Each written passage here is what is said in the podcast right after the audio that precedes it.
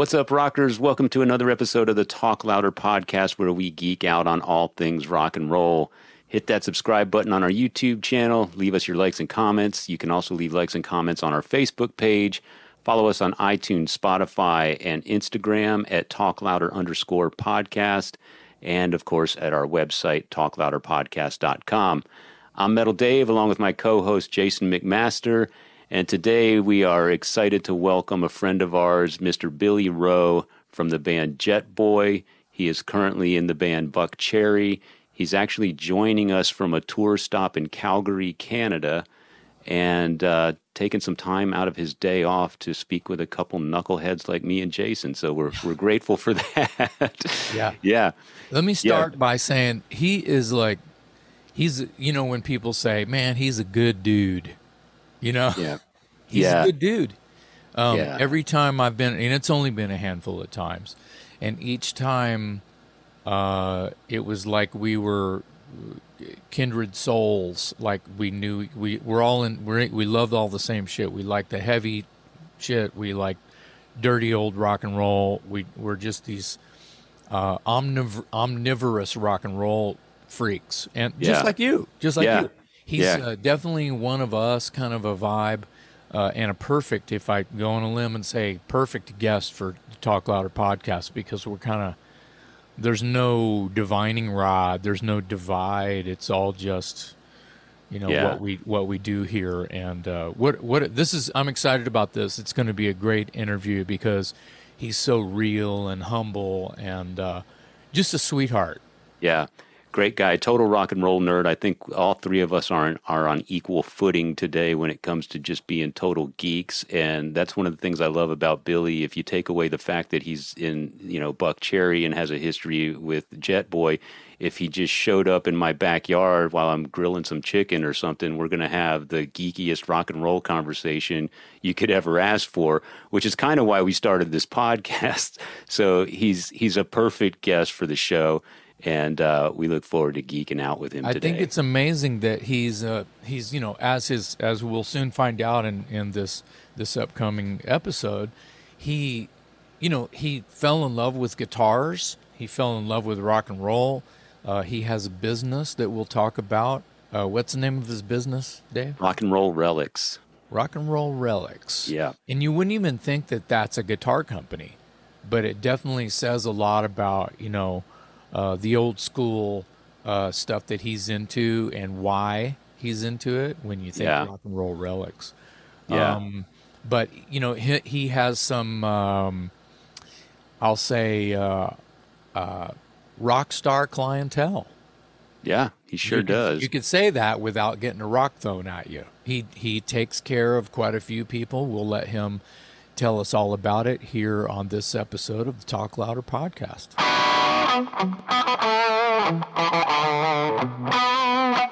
I think uh, the last time I saw you was in Fort Worth. It was Yeah. Jetboy Broken Teeth. Yeah, I remember that. Yeah, Yeah. yeah, yeah, Yeah, that's Wow. some. That's a long some time ago. that's That was time ago. Yeah, that's that was like decade. God, eleven years. Decade. Yeah. yeah, yeah. yeah. That's crazy shit. I know. Well, let's get Damn. started. Well, we I thought we already did, Dave. Oh, okay. I told you, Billy, it's very informal. So, uh, tell us, where are you right now? You're on the road with Buckcherry. Part of the Hellbound tour uh, is rolling across. The, where are you exactly today? Uh, I'm in Calgary, Canada. Calgary, Canada, and you Mhm. are you are in a hotel lobby joining us today on your day off. Um, That's giving the- right. he's giving the listeners, like the iTunes listeners, a visual. yeah, we've got It people does. that don't see this; they only hear it. So we have we have to accommodate that as well.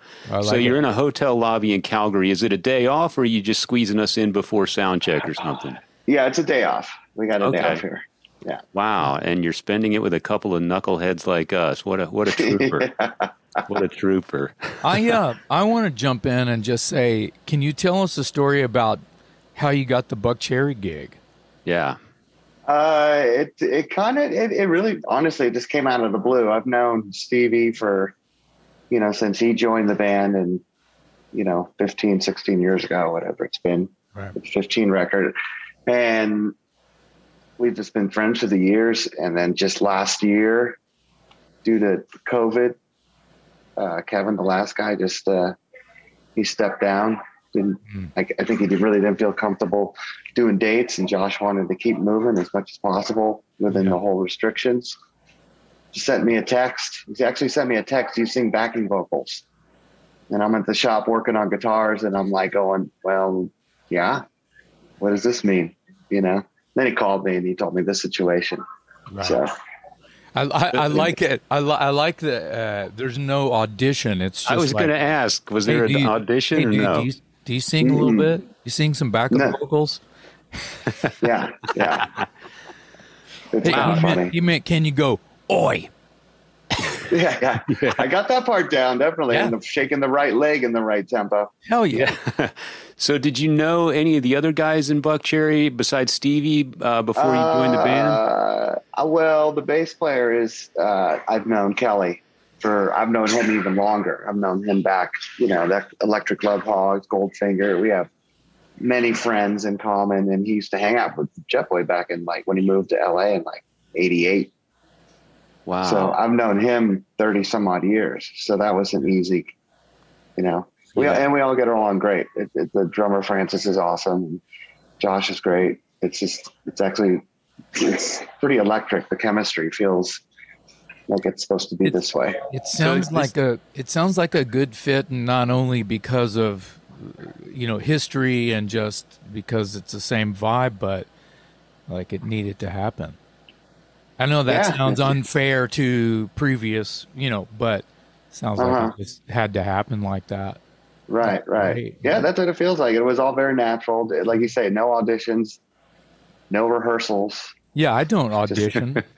I mean, Yeah. unless it's ACDC, you know. I, Yeah, but you know, Yeah, there's right. no audition when you work with someone that you kind of know or kindred, Yeah. cut from the same Yeah. cloth, and that's definitely uh, Mhm. you. So you you're out on a on a pretty extensive tour for the first time in a long time for you. Um, yeah, yeah. What what's been the hardest uh, thing to relearn about being on the road for such an extended period? Uh, well, there's nothing really hard to relearn. Actually, the tour stuff and all that is like it's kind of just autopilot for me, just kind of go into that mode. But I have a guitar business now back in LA, and that's the new challenge. Is you know I'm on a laptop every day doing emails and ordering and invoices and checking in with the shop, making sure this is got to get this out the door, got to get this started, put this in front of the line. You know, so Yeah, um, yeah, and that that's that's the Ru- only difference, and it's running uh, running your business uh, versus playing rock and roll has kind of turned into not a versus, but uh, something that you're feel like you might be juggling, but maybe I'll go on a limb and say. I like this. This is cool. I will juggle this. I will learn how to juggle this because this is great. Mm-hmm. Is that how you feel about it? yeah, yeah, exactly. I mean, that was kind of when I get when I was asked to do the gig. Stevie knows what I do, and you know, Yeah. Josh didn't at the time.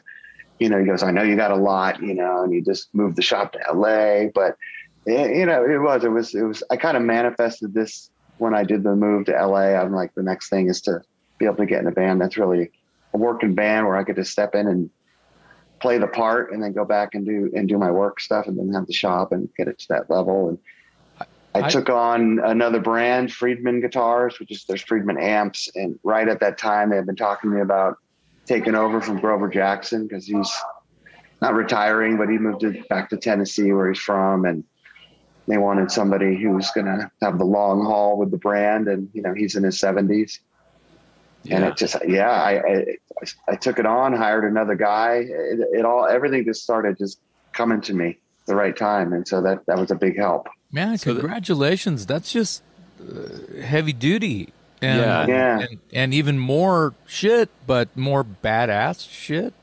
So, yeah, yeah, it's awesome, man. Yeah, I, I can't complain. Yeah, you know? staying busy with rock and roll one way or the other. That's that's not a bad Yeah. gig. Is it safe So- to say? exactly. Is it safe to say that uh, you know you being like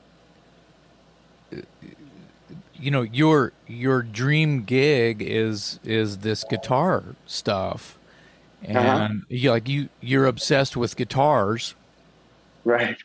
and ultimately that's just led to other things as well as you being you're a player too so Mm-hmm. you have this world that rock and roll has sort of given you and i i, I fucking love it Yeah, And it's pretty amazing, man. yeah when you think about the universe sort of like coming to you and take you know just taking you where you need to be that's not a lot of people can say that so So Yeah, we should yeah, tell we should we should tell pretty people uh, the the name of the business is Rock and Roll Relics, and uh, Yeah. tell us a little bit about how you got started with that, and then um, how long you've been in business, and then um, I, I know that you've had some pretty some pretty big name clients or customers. Uh, I Mm-hmm. think I think you've done work uh, for Billie Joe from Green Day, and uh, and I don't know if you uh, Paul Stanley possibly. Just tell me about the business, how it got up and running, who your clients are, and what exactly you do, and how long you've been in. it. Yeah, uh, I mean, I, I got into tweak, tweaking on guitar since I was a kid. I built a guitar in high school, and I could say probably Eddie Van Halen was my inspiration of like the of my era of a guy who tinkered with guitars and turned it into this iconic looking guitar, of course, with Eddie Van Halen. But he, you know, he did all the work himself. He painted them, and I got into that myself as a kid. High school, built a guitar. And you know, fast forward through the years of Jetboy and playing music, I, I, I put together some parts guitars and painted them and used them in, in the band. And then I got really into the, they were used guitars. They weren't, they're now vintage, but I got into the Gretsches and all that. And then kind of like after Jetboy, I just got into doing the same thing, just tweaking, putting parts stuff together, tellies and strats and painting guitars. And I refurbished a couple vintage guitars. And then the internet comes along. Then I see this relic type thing coming up with a few small companies. One was Nash Guitars, who's probably one of the biggest to this day. And I just started building a few and throwing them on eBay, and they sold. And I built another one, and they go, "Oh, maybe I'll build a website and just come up with a name." And it just kind of organically just kind of built itself in a lot of ways. Yeah. And how long have you Yeah. been in business now? It's going on 17 years now. And so, tell us a little bit about some of your some of your. Am I right on Billie Joe and Paul Stanley? Yeah, Billie Joe is a huge he's a huge supporter and fan of my work and he's I mean he's bought at least 10 guitars from me and he's used them on the last not this tour but the last tour was like one of his main guitars for the the opening of the show and um, you know I did I did some personal work for Paul Stanley re, refinishing a, an old 59 he had from uh, years ago that had been refinished and wanted it a certain you know the more he didn't really like the color then I did stuff with Bruce Kulick, Gilby Clarke. Um, you know, like right now, Ryan Roxie from Alice Cooper's got one out there, and Ryan Cook, who plays with Ace Frehley's got one out there. There's a lot of country guys. Keith Urban's bought stuff for me. Um, a lot of kind of smaller, they're big country guys, whatever, but a lot of people don't know who the guitar players are, I guess. But, uh, Yeah. right or they some do, but you know, they're not like a name name. And I, I know there's more people out there that, that uh, you know, I did some for Sammy, some for Yaffa. yeah He Yeah. did, he's got a bass and, uh, yeah. And then, Wow. you know, just, just, uh, the people who just follow me on Instagram and they're all, you know, big names from Brian Ray, from Paul McCartney to Zakk Wylde to, you know, they all love my stuff. So Wow. it's pretty cool. That's great, man. With a clientele like that, I, I would imagine the word of mouth is great, and then uh, Uh-huh. and then uh, it probably provides a little bit of security when you've got clients at that level that are, uh, you know, helping to support the business and admire your work. So good Yeah. on yeah. you, man. That's awesome. Yeah. Yeah, so I wanted to killer. talk about uh, I wanted to talk about uh, the latest Buckcherry record is called Hellbound, and that's the Mm-hmm. tour you're out you're out on right now. Um, did are you actually on the album? Did you take part in the recording, or did you join the band after things were up and running? Yeah, I, well, a little bit of both. I joined when it was up and running, and you know the songs were written, demoed. Um, you know, Stevie and Josh are the core writers now, and and the whole core of the band.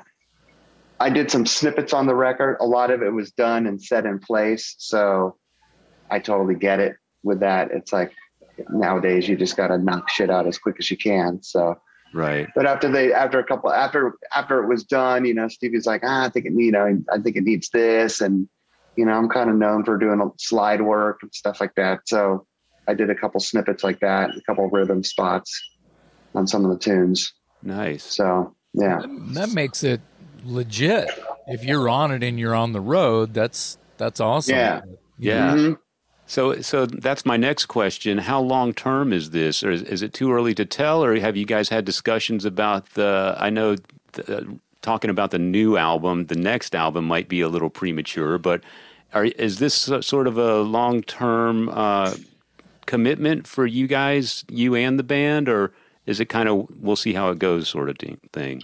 Uh, I, I guess. I mean, I think I'm in. I mean, it's like I'm down for the long haul, and I, I you know, this is Josh's baby, and he doesn't want to deal with people. He's not into the ins and outs of like members and stuff like that. So that was part of it. The whole thing. It's like I want someone who's going to be here, and not yeah. you know, two years later, yeah, walk out the door. You know, and I get it because I've been in the same situation with Jetboy. You know, you go through the revolving door, and getting a solid guy is is hard enough, let alone get them at the right solid guy. You know? Right. What do you think? What do you think it is? Let's let's go into that just for just for a second. maybe it's different with every band, uh, but for the most part, it's like you know the bass player. Mm-hmm. You know what I mean? Well, I'll just stick with that. It's the it's right.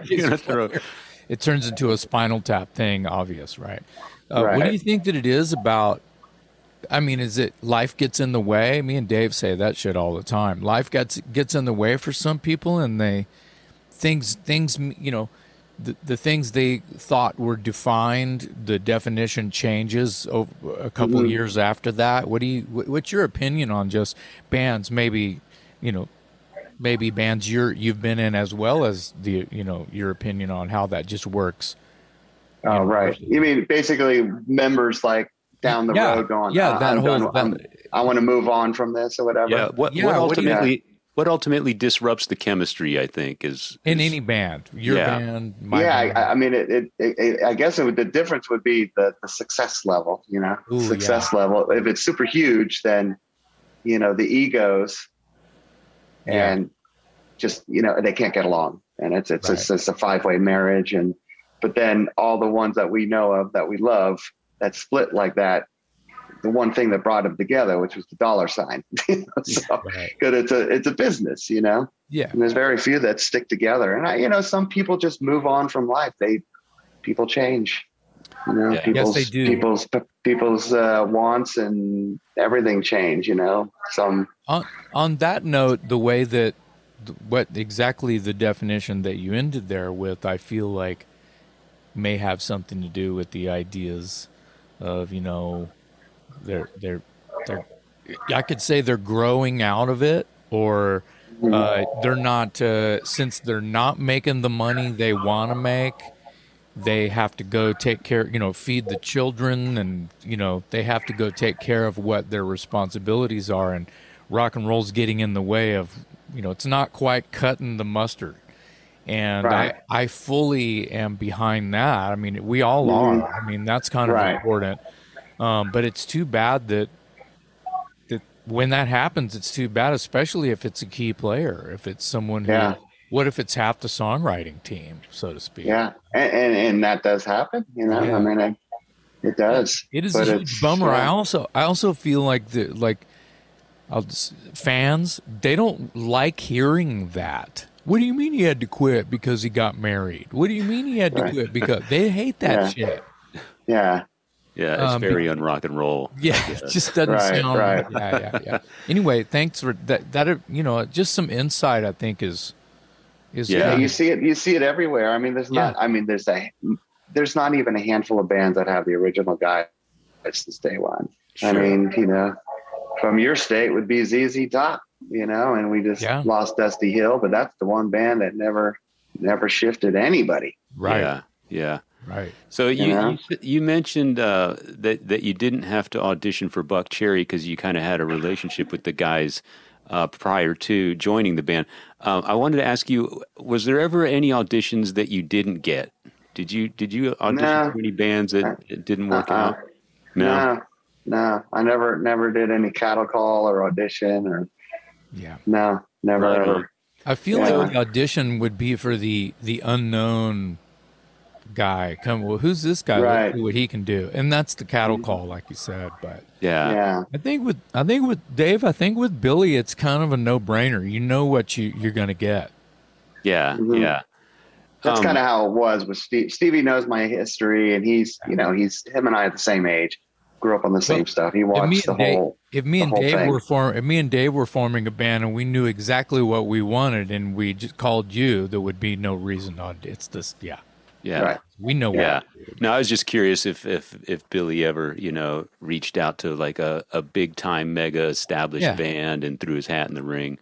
Yeah, Um, so let's go back. We got to talk Jetboy, um, the band that first kind of put you on the map, the the band Mm-hmm. that brought you your first taste of uh, atten- attention and fame. And um, first of all, do you did, did Jetboy? Do you two guys, you you and Jason, have any history? Because Dangerous Toys and Jetboy were kind of happening at around the same time. Did you guys ever cross paths back in the day?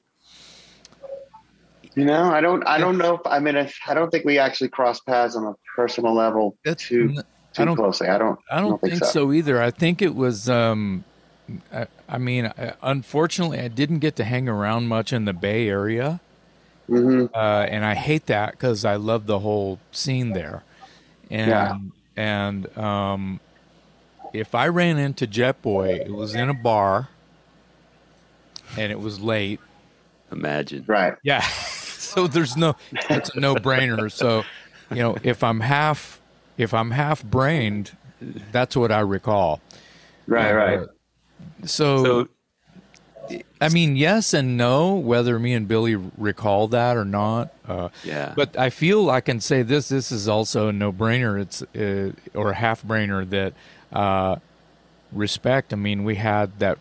We wore that first album out, listened to it on the bus, and hmm every time we ran into one of those guys, we are like, "Oh, dude, yeah, Boy," you know. yeah. we were right, We're, we were fans, and uh, that whole thing out there for a while was was really awesome. So every time I was out there and I saw someone from, and then the cool thing was Sammy. You guys had had like this living Yeah. legend in in the band, and so that was like a big like, oh my god, look over there, you know. So there was I a know. little bit of that fanboy thing. Going I on. know. Well, we were with- doing the same thing, and he was standing next to us on He was in- stage. so- right. That's great though, man. yeah, You work you work at the candy store and you get free samples. yeah. Yeah, so, exactly.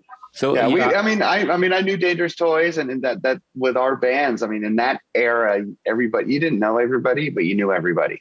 Yeah. Even if you haven't met in person, from the videos to just the magazines to the whole connection of what that whole '80s rock thing did. It connected everybody Yeah. across the world, state Yeah. to state. Here you go. Country Made to it country. small. Made it small. Yeah. Yeah. Yeah, yeah. I, so I don't I don't think a lot of people realize just how close Jetboy came to like to to big time stardom because you guys you know you and I have talked in the past and and any rock journalist I guess would know this but uh, there was a time uh, in the mid 80s I guess moving into the to the later 80s when the three biggest bands out in California were Jetboy Poison and Guns N' Roses and Yeah, obviously Poison exactly. and GNR, you know, took off. And Jetboy had uh, a series of misfortunes, I guess, is, is the way you could explain it. But tell us how close you guys came, because I, I don't think that people realize that you guys were neck and neck in the race with Poison and Guns N' Roses. Yeah, we were.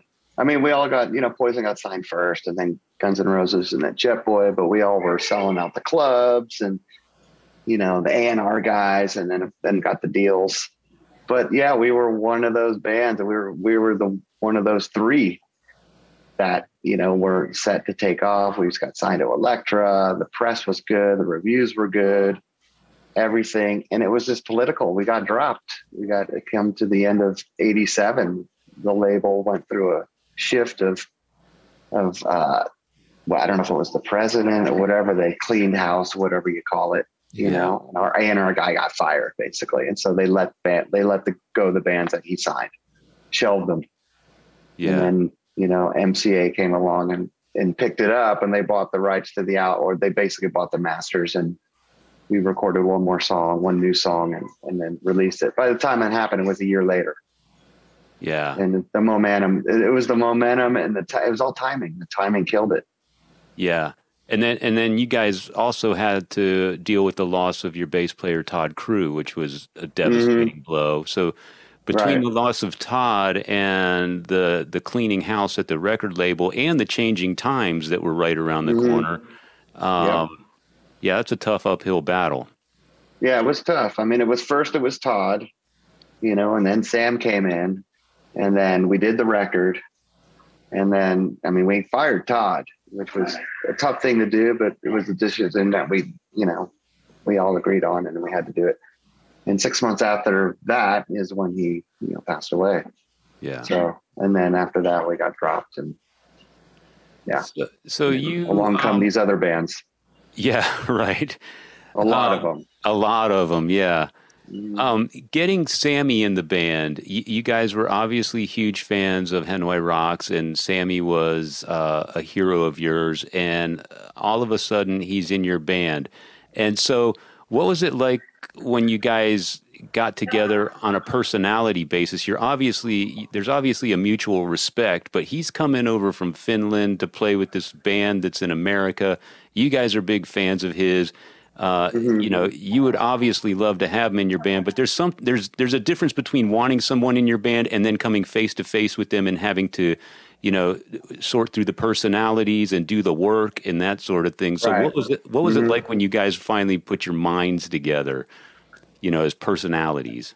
Uh, it, it honestly it clicked very fast. Sam, we were we were excited to have pretty much a bass hero of this band we worshipped all these years. All us bands worshipped, and he was ecstatic to move to America and Los Angeles and jump into this opportunity that put him back up in in the public eye and basically just you know he, he you know he figured out that holy shit my band Hanoi Rocks is like legendary to this whole scene, Yeah. you know? So it tripped him out at the same time, seeing all this, not knowing about it where he was in Sweden, you know, two years prior or whatever, and then walking into this. And we, we clicked. It was like everybody, we got along the, the whole bit. It just, Was it a, just, was it an, ex, an expensive phone, really long, expensive phone call? Were you guys pen pals? How are you? How are you contacting? How are you courting Mr. Yaffa? Yeah, it, well, our, our manager at the time, I'll- I remember she said, if you could have any bass player, who would it be? And I said, Sam Yaffa. Wow. And she Okay. knew somebody at Warner Brothers, Warner Brothers Publishing in Sweden. Wow. So she contacted him or her, I don't know who it was exactly, said, We're trying to find Sam Yaffa. And lo and behold, this person had a phone number, which is where he was living prior with his girlfriend at the time, who he had a kid with, Anna. and he had moved out and they split up or whatever. But she was there and forwarded the message to him, and boom, he got it. Bless her listened heart. to him.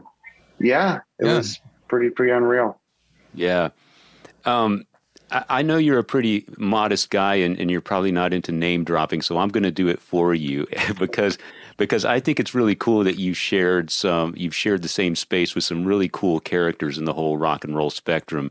So I, I want to start with you tell me a story about each of these names I'm going to throw at you. The first one Uh-huh. is Paul Stanley. Right.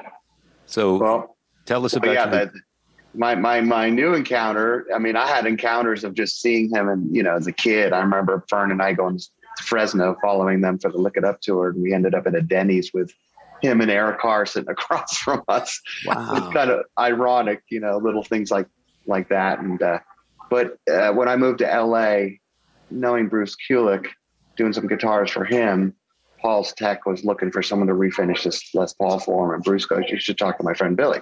He's moving to LA, blah blah blah." So he reached out to me, and I said, "I'll be in LA in this new shop in just a few, like a couple months." And I said, "If you could wait, we could just do it in person."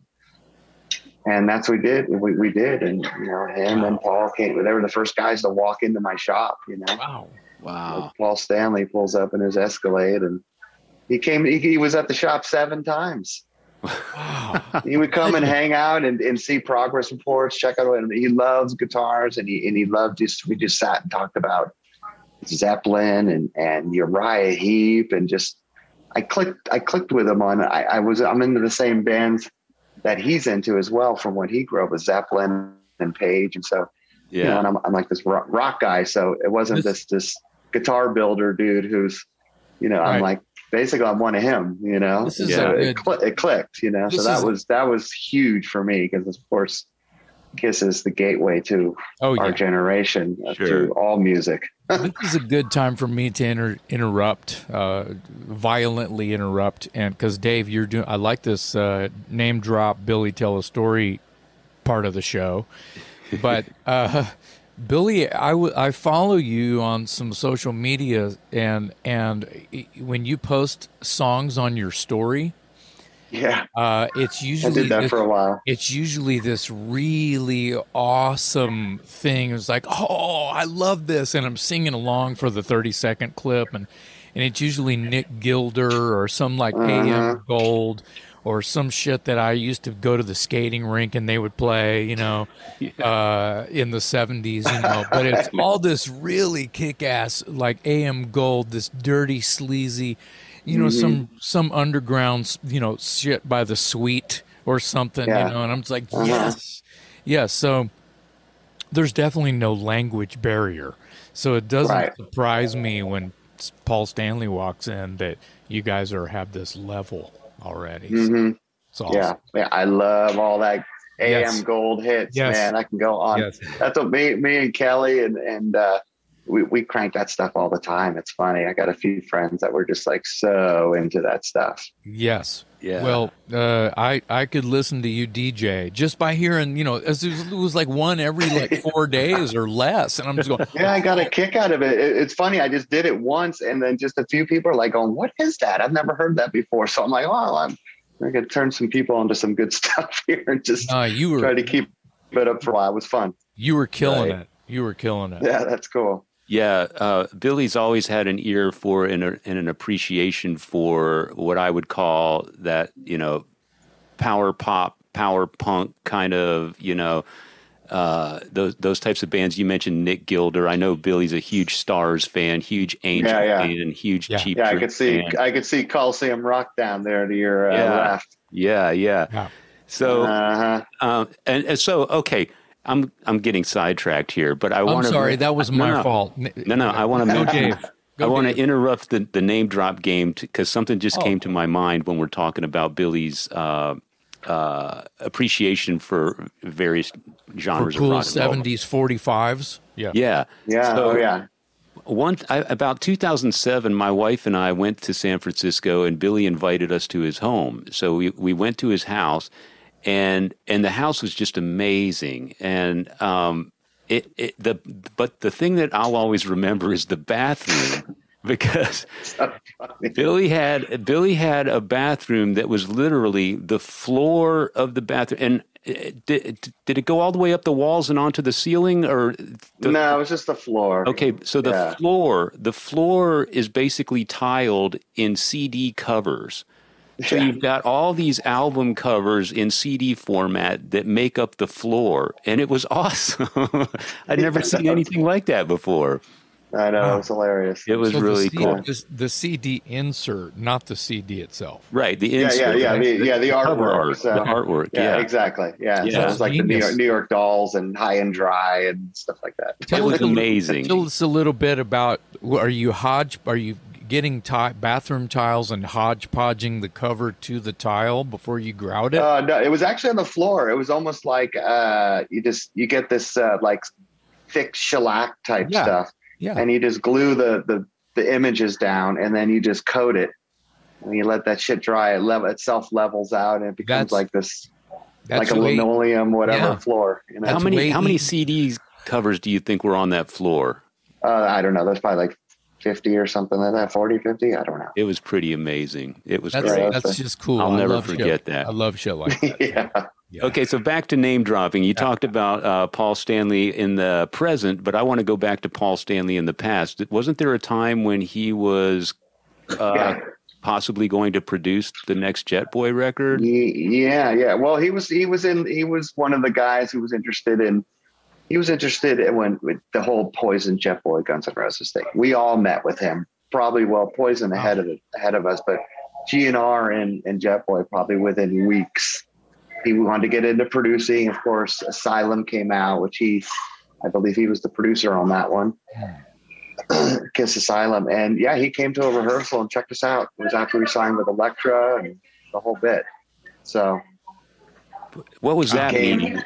What was that like? yeah, it was uh, it was real quick. It was it was pretty mind blowing for us. Yeah. You know, we were at SIR in Santa Monica in one of the small rooms, and the door popped open, and in comes Paul Stanley. And ironically enough, telling the story now, the first thing he did is I'm playing my White Falcon standing there, and he walks in. The first thing he points to me at the guitar and he goes, "Cool guitar." And then he then he what I don't remember after that. I was just like, you know, my teeth were on the fucking floor. shivering. I was freaking. Yeah, Yeah. Lost it. you know, Okay, it another was pretty name. awesome. Another name. You told me a great story about this guy at a. Eh, eh, you you were at a party and this dude pulled some a crazy stunt. Michael Monroe. Oh yeah, yeah. Tell us. Well, that was that. that well, the, of course, that was when Sammy joined the band, and then along comes Michael, and then comes Nasty and Andy. But when Michael came, he we had a couple. We used to have pool parties. Our our uh, apartment had a big pool in the front, and there was like it was two levels. You know, the ground level with the pool, and then the next level, and then the roof. And if you know Michael Monroe, which I know you do, and see him live, the guy's like a, a monkey. He'll climb the trusses and just like all over the place. So he started climbing. He got to the second floor and was going to dive in. Instead of that, he got on top of the railing. It was I, he may have gone to the roof, but I, either either that or the railing, and it, it's pretty up there. The, those pools are not that deep, you know. And he's like, he's tall, so I'm just thinking like this guy's gonna split that blonde head wide open in this pool, you know. And he just fucking kamikazes that shit into the pool. It was hilarious. I'm just pretty funny. oh my god. man. Uh, Uh, Lemmy. I know you've got Mhm. stories with Lemmy. He played with you a, a couple times, or once, or recorded with you, or Yeah, he, he played. He played. He uh, Ron, our drummer, became he befriended these Japanese girls, and one of them was either dating Lemmy or whatever. And I remember telling Ron, get him down to our release party and have him do a song with us. Lo and behold, he made it happen. You know, he showed up, and we used to do Great Balls of Fire, that's it. and that's right up Lemmy's alley. oh That's yeah. That that's his that's his those are his heroes you know? Yeah. so we used to play an a and we i went in the room with him the small little room of Cathouse the probe on highland.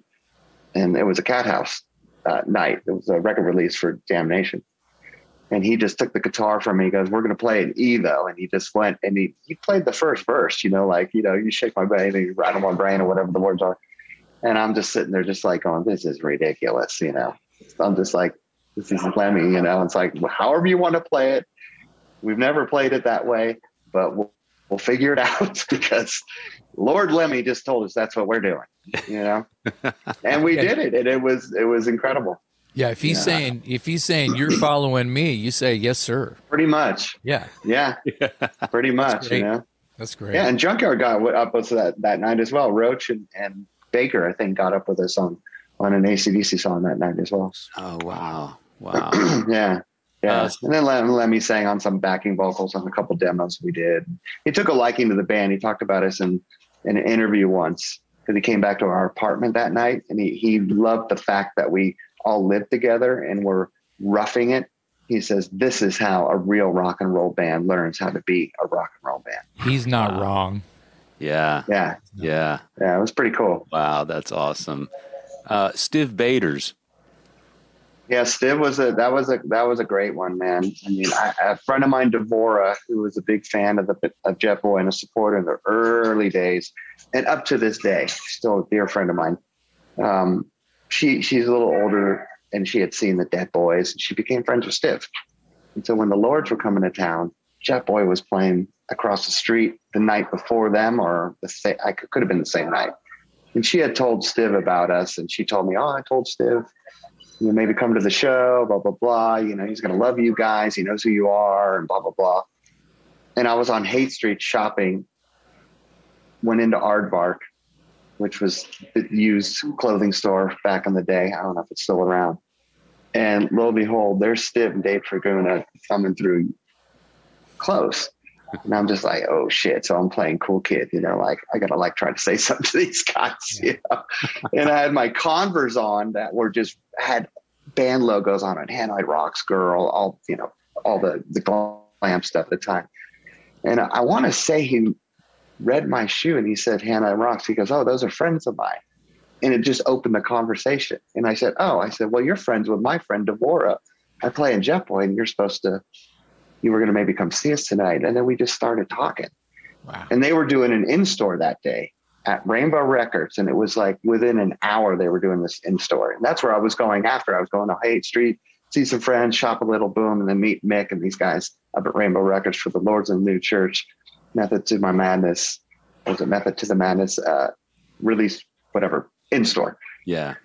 And so we shot this talked for a little bit, and then I said, "Okay, well, hopefully I'm gonna go to the in store. I'll see you guys up there." He goes, "Okay, great." So I'm on my way down Haight Street, going to the in store, and these two dudes are standing at the bus stop, and I'm like, Tregunna and Stiv, and I I pull over. I said, "Are you guys waiting for a ride or a bus to get?" Oh, yeah, we're waiting for a cab to go to the in store. I said, "Well, fuck, get in. I'll take you there. That's where I'm going." and they got in my car, and I showed up to the in store with Stiv and Tregunna and I walk in with them, and Mick and everybody goes like, "Why are you with them?" I go, "They were on Haight Street, and needed a ride, and I gave him a ride." and from that day on, I was friends with Stiv. I went to the hotel with him after that night. You know, that day we hung out. He played me demos. He, he took a liking to me. I was young. I didn't do drugs. I wasn't a big partier. You know, I wasn't the guy like let's go do dope and speed and all that. And he liked that. Yeah, very, very it was interesting because I could sense that, you know, and from that day on, he'd come to town. I, I'd pick him up. We'd drive around and go hang out. And then LA, once I went moved to LA, you know, we could see him there and became friends. He bought me clothes. I used to I mentioned stuff about his those patent leather pants he used to wear. I go, oh, there's a cool. He goes, oh, I'll buy you some when I'm in England next. And he did. Oh wow! He brought him back to me, and he gave me as a gift. And you know, he used to call me. At my, I was at my mom's still. My mom met him. Wow. Total trip, absolute. He he's not what people think he was. Yeah, he was very close with his family. His mom and dad, only child. He had a picture of his mom and dad in a folding frame, and uh, every hotel I was in, he had it on the night on the little stand next to the bed. Wow! Wow! So yeah, kinda, I, that was pretty cool he kind of has this image as an out of control madman because of his stage persona. But I've heard what you, you what you just said that he was actually yeah. sensitive and kind of together dude. You know. Yeah, very much. Yeah. That, that, story reminded me. Didn't you text me at one time and tell me that you were uh, out of the blue? You ended up driving Ace Frehley to an airport or something. Yeah, that. What that was that all too. about? Yeah, well, my friend Frank Munoz, he, he ended up, he was the guy who was like kind of managing him and put the whole anomaly record together. And Frank's a great friend of mine. He lives, the house you were at, he lives like up the hill from there. Okay. And they were on their way to the airport.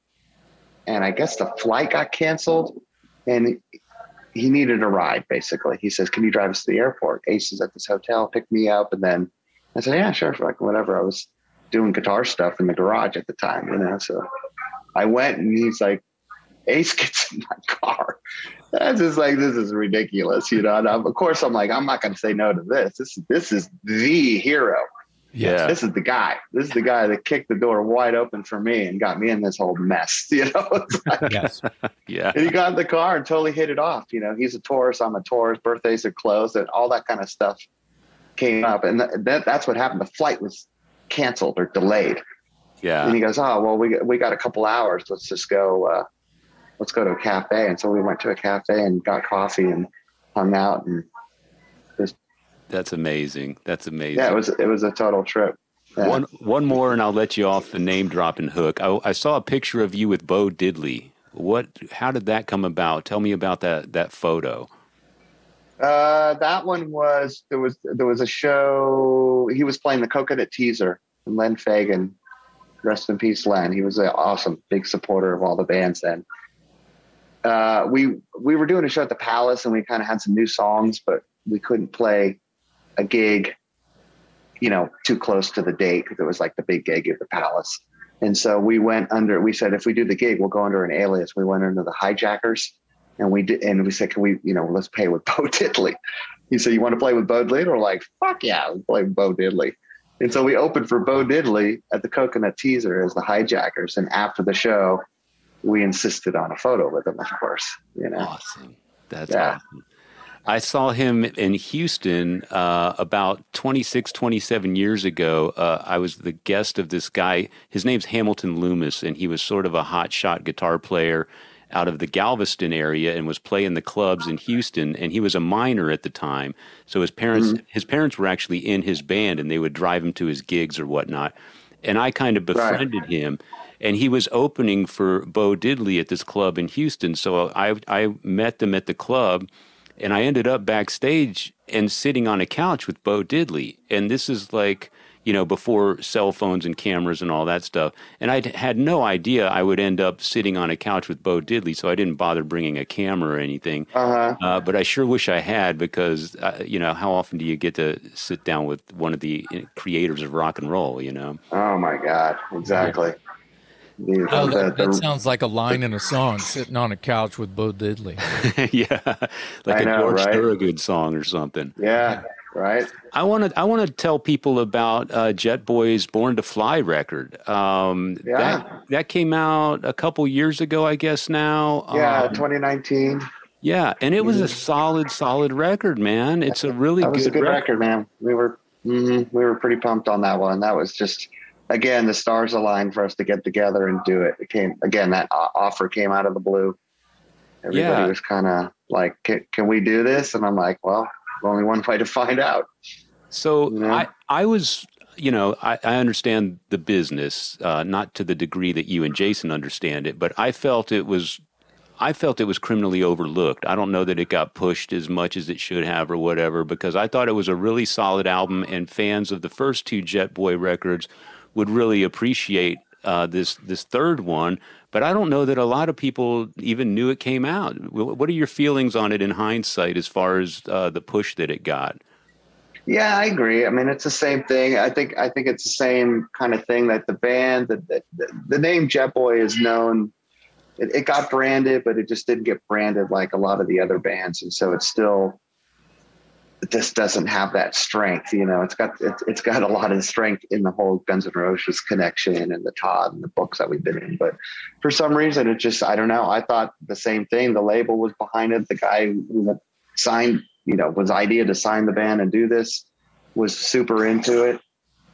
Yeah, I don't know. It's just it's just especially in today's age, it's like it got great reviews and people loved it. And, just yeah. one of those things that I guess if we had a little bit more success in the past, maybe it would have done a little bit better. So we had, well, you know, a lot a, of odds against us. It's a great record, and anyone out there listening that's a Jetboy fan that wasn't aware of it uh, should go check it out. It definitely stands right up there alongside the first two records, and uh, yeah, it's a shame it didn't do better. But I understand how things go. You know, yeah, yeah. It's it's it's like it would have been the third album for us. Ironically, like from even back then, it was kind of like it's it's it's material that was pent up into us and, and for 20 something years. So, yeah. And it flowed nicely when we did it.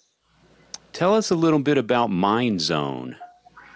Yeah, that was a short lived thing. That was really, that was our era of what the hell are we going to do? You get signed. I know Jason will get this. You know, you get signed, you get to a certain level, then all of a sudden it's gone. And you're like, oh, here comes this whole new wave of style of music or do we conform to this and try to do this? We'll get attention. We can get back to where we were, and that's that's kind of what we did. You know, Mick got very into the whole movement of White Zombie, Pantera, and Prong, and all that stuff, and I, I loved all that as well. And I just kind of we just gave it a shot. I'm trying something heavier, and we all love the heavy stuff as well. Yeah. And uh, you know, it, it was fun for a minute, but you know, I always felt like it just wasn't really me. Yeah. Did you record so- anything? Is there an album out? Yeah, we, we did record a record. It just never went anywhere. It's just sitting on a file and you know MP3 file somewhere. I'll have to get it to you sometime. I know I have it somewhere. Yeah, Yeah. yeah. Well, something that is more in line with your taste is uh, American Heartbreak. Tell us a little bit about that band and uh, you know uh, the album or albums plural. Uh, yeah. Tell us a little bit about that point of your career. Yeah, that was that was at the end of Mind Zone because the bass player Michael Butler was in in Mind Zone, who was previously in Exodus, and uh, on the last record they did uh, for Capitol.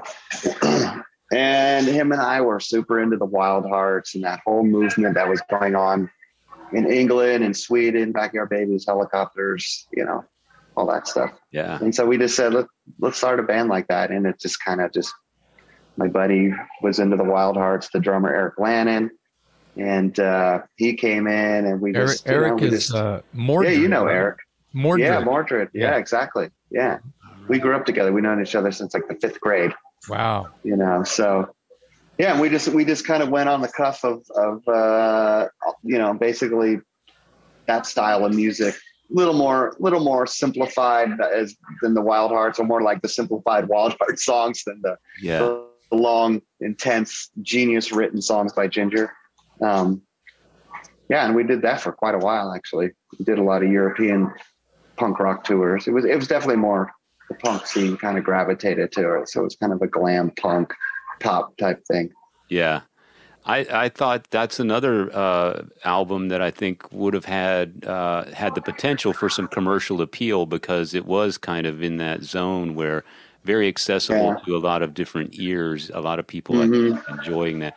And it's the same with the Wild Hearts. I've never really understood. Of course, there might be uh, an issue with them being an overseas band, but uh, you know they write some just genius stuff that's just made for radio, and they're not even known here in the United States. You know, uh, except Yeah. for guys like you and us. Um, but There's yeah, a lot of bands like that. I mean, Yeah. Starz, Angel.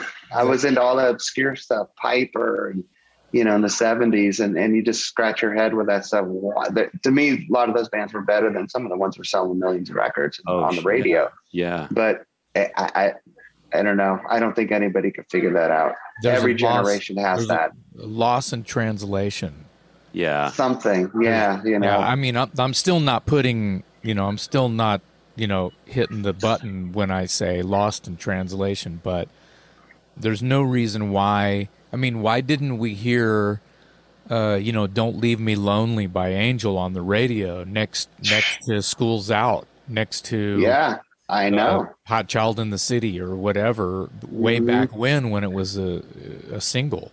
It's it Exactly. wasn't it wasn't being worked on. It wasn't being I, yeah, pushed in the right. Uh, uh, you know, Mhm. there wasn't pay, payola. Somebody needed to go on the golf course and take the guys out for a drink. Yeah. Say, here's Exactly. here's the money. Why don't you play this song at least for a month and see what it Right, can do? right. And nothing happened. You know, when Right. payola was not okay but okay.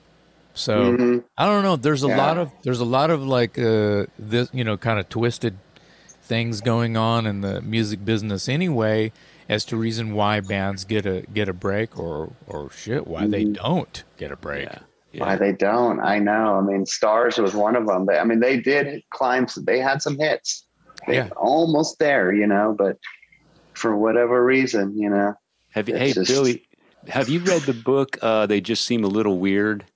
No, I, I need to read that. I heard it's fantastic. You need to read it. You of all Mm. people need to read it. Um, Yeah, I heard that's great. it- it's great, and all uh, the four bands that it uh, that it discusses are right up your alley, big time.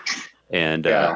you, and you would Yeah, as, a, that's. Uh, as a musician and someone who has a sense of what goes on behind the scenes, you would really appreciate it. I don't even know Yeah. what goes on behind the scenes, and I appreciated it. So you would Yeah, really yeah. Yeah. it was the guy. Isn't that the one that the guy wrote the book about? Kiss, uh, Cheap Trick, Aerosmith, and Starz. That's it. Yeah. and and, and how so, so many people those were those were the the influential bands of the of the seventies too. You know, Yeah. people like Jason and I worshipped and started playing music. Those were the bands that were huge. But Starz was not big, but they are right in there with all these big bands that were Yeah. influenced by them. Yeah, that's the that's sort of the whole point of the book. It sort of dissects why Kiss, Aerosmith, and Cheap Trick got all the fame and glory, and why Starz did not when they had a lot of the same ingredients as the Yeah. other bands. I know. Um, it's really well written, and it's uh, it, it's it's a really cool perspective, and I know that you would appreciate it. The, the guy that wrote it, his name is Doug Brod. Uh, he Yeah. used to be the editor in chief at Spin Magazine. Yeah, um, that's what I heard. I'm gonna yeah. have to pick that up. You would I'm dig sure it. it's awesome. I'm gonna love it. I know I It's will. interesting. Yeah. It's interesting that the the bands that are kind of we're sort of circling the wagons around here uh, in this just the last bit of this conversation that it's stemming from this guy's book um, are either from the Midwest or New York or up near Canada or you know like that part of the U.S. or you know 'cause it makes me think of like April Wine when I think about Starz and Yeah. trickle down in Yeah. the circle around the Midwest um, and that sound. I mean, even Kiss, you know, the whole, you know, and it sounds, you know, between Cheap Trick and Kiss, you could stop right there. That's you know, you, the opening of the walking through the, the between two pillars and going all the way to New York City, and this Mhm. sound and this style. Uh, do you have an opinion about?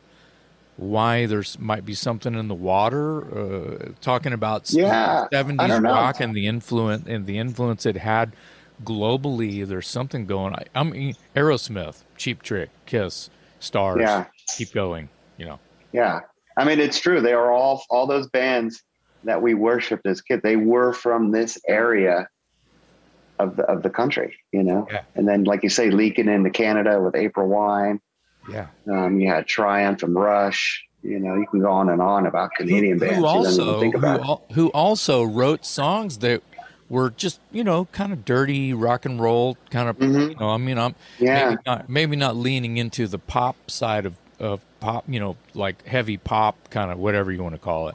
I hate Right. boxes, but even Rush, that first Rush album had some moments on it, and Sure. it kind of worked with, Yeah, with all I of agree. the sort of like early American. I don't want to say glam, Mhm. but yeah, uh, yeah, it's it- interesting. You know, I, I, I don't know because that's the stuff I was just super into. I mean, of course, you had the punk scene with the Ramones, with the Dead Yeah. Boys, and then Detroit with Nugent and the Rockets and Mitch Ryder, and I mean, it's just you know endless. yeah, It was yeah. like a huge deal. But then it's funny because like you back it up to like where I'm from, the Bay Area. Start start looking up all the bands from the Bay Area, and you'd be like, some of the biggest bands in the world. yes. Yeah. You know, from Metallica, I've, the I've Green been Day. I've been infatuated Yeah. with the Bay Area. It's interesting. Uh, yeah, Since- I never thought I about rea- it. since I realized the the nest of of you know music from the area. Yeah. I'm just like L.A. was its own thing, but Bay Area is definitely its own thing, and I think that the Right. little the the you know bands that are all kind of a cl- the cluster we just talked about. Uh, the Yeah. Midwest, all the way around the East Coast, up into Canada. hmm There's something, something crazy in the water. They're doing something right. Yeah, I, I don't know what all that has to do with, you know, but just who knows? You, you mentioned, the, you mentioned the punk scene and uh, talking about punks and, and the Bay Area. Did you tell me at one point that you went to high school with Lars from Rancid? No, he was Lars. Lars grew up in the east, uh, uh, no, the South Bay, San Jose area. So he was a, he was he's he just turned fifty, I believe. So he's five years younger. So when you're you're ten, I'm fifteen, or fifteen, I'm twenty. You know. So when he was fifteen year old, he was into all the the Jetboy scene and the whole the whole thing. So he he grew up pretty, got into it pretty young. But he used to hang out you know, go to the shows and all that. And then he got into the whole punk thing pretty early on with a lot of guys were older. So Mick knew him when he was a kid, Oh, wow. you know, because Mick lived in, in the San Jose area when he moved from Jersey when he was a teenager. They moved to the San Jose area. Yeah. Yeah. So that's kind of his stomping grounds. So um, I know you're on your day off while, while you're on tour, so we won't keep you much longer. I wanted to ask: uh, Is there any chance we'll see another Jetboy record? Yeah, well, we're we're we're we're working on a covers album. Okay. So we're doing it for for Cleopatra Records. Brian over there pitched us the idea. So, and it, and it's not going to be a, as he would call a karaoke record. it's going to be you know songs that you wouldn't think we'd play. So right. I'll just I'll just go with uh, uh, what Jason said earlier. There's going to be some uh, that '70s solid gold type shit in there. yeah, awesome. Well, you guys are the right guys to do it, I guess. So. It should, yeah, it should be interesting. Yeah, we'll look for that. To me, when you when you mention when you mention Cleopatra and karaoke record in the same sentence, it makes me. There was a lot. There's a lot of tribute bands that are. I'm sorry, tribute releases that are uh, you know kind of jukebox. You know, that's it's not necessary. Well, sometimes it's yeah one band, okay, but it's right. not like it's not you know Jetboy doing one song, Dangerous Toys doing another. It's a hired mm. band with the singer. You know, just right. different singers. It's one yeah. band, but with different singers ten times. You know, exactly. so that's Cleopatra does a lot of that stuff. I they I do, first, yeah, firsthand. So the fact right. that uh, Brian's calling you guy from Cleopatra is calling you Jetboy to do a, the full record, that sounds cool. Yeah, it should be fun. It'll be. Yeah. Uh, it's a little. It's it's kind of challenging. You sit down and listen to the songs, and then you learn them. They're just like they're so well written. They're clever, and they're they're not easy. yeah, yeah. Well, and you learn are, and, and you learn a lot about how the song crafting is on right, that, right. that kind of stuff too. You're like, wow, yeah, genius. So. Oh yeah, it's total genius. Yeah. Yeah, well, Billy, I, I, can't thank you enough for joining us today. I've always uh, admired you and had a great deal of respect for you. I always thought Jetboy was a really cool band, breaking barriers, uh, doing things that were against the grain. Uh, you know, you had a singer with a mohawk, and that just wasn't seen in, in the in the glam no. world back in the day. It wasn't. Um, and I've always admired your perseverance. You know, the things that uh, you went through with Jetboy, and then starting your own business, and uh, and now you're off uh, off and running with Buckcherry. So that's awesome. Yeah. Please give my best to uh, give my best to Fern and and Mickey and uh, I will for sure. Also to yeah. Josh and Stevie. Um, yeah, I, I will. Hello. And mm-hmm. Uh, hope to see you either with Jetboy or maybe, maybe you come back around with Buckcherry. We, the last time you were yeah. here, we were in the middle of COVID. Yeah, yeah. There's more next. There's a bunch of dates next year. So well, cool. I don't know. I, am sure it's in a lot of the same areas. So. Same for me, as Dave just said. Just tell everybody I said hi and. Yeah, for sure. Uh, yeah, it'd be great. And all and and thanks for the support, Dave. You've been huge. You know, that's oh, like yeah. awesome hearing all that. That's super cool. Oh you yeah. We, I mean, we're all rock and roll geeks. We're all, you know, we yeah. we'd be talking about the same shit if we were just sitting in a living room. That's exactly that's playing ex- Monopoly. That's, how this, that's exactly that's why we have this podcast. Yeah, this show was born because of what you just said. And so. you, and I have yeah. to say before we let Billy go, I think Billy is the guy that coined the phrase. Billy, if you've watched our podcast, I always introduce each guest or I introduce each show with this catchphrase. I say, Welcome to the Talk Louder podcast, where we geek out on all things rock and roll. And I have to say, I think Billy is the first guy I ever heard say geek out on rock and roll. So I've got to give nice. credit where credit is due. okay, if I Billy, did, if I did, that's great. I you think know? you did. I, I, I, could have lifted it from somebody else saying it, but I don't know. Well, Still, I'm, I'm pretty yeah. certain I lifted it from you, and, and now we use uh, it a couple times a week. So that's awesome. All right, Billy. We'll let you Good get stuff. back. To, uh, we'll let you get back to your day off. Uh, continued luck yeah, on, on, the tour, and, and our best yeah. to everybody. And uh, thank, you, thank, you, thank again you for much, joining. Yeah, we'll we'll definitely catch up more. I know, and you know, who knows? Maybe get Jason up, and we'll do uh, do you know with Buckcherry, do a song. Who knows? I know they're into doing stuff like that. So that'd be awesome. That would be awesome. Yeah, yeah, yeah. that'd be cool. We have a uh, Stevie has this thing at sound checks. We do is butcher the classics. I've seen that. yeah, I've seen. So, Sounds like what I do for a living.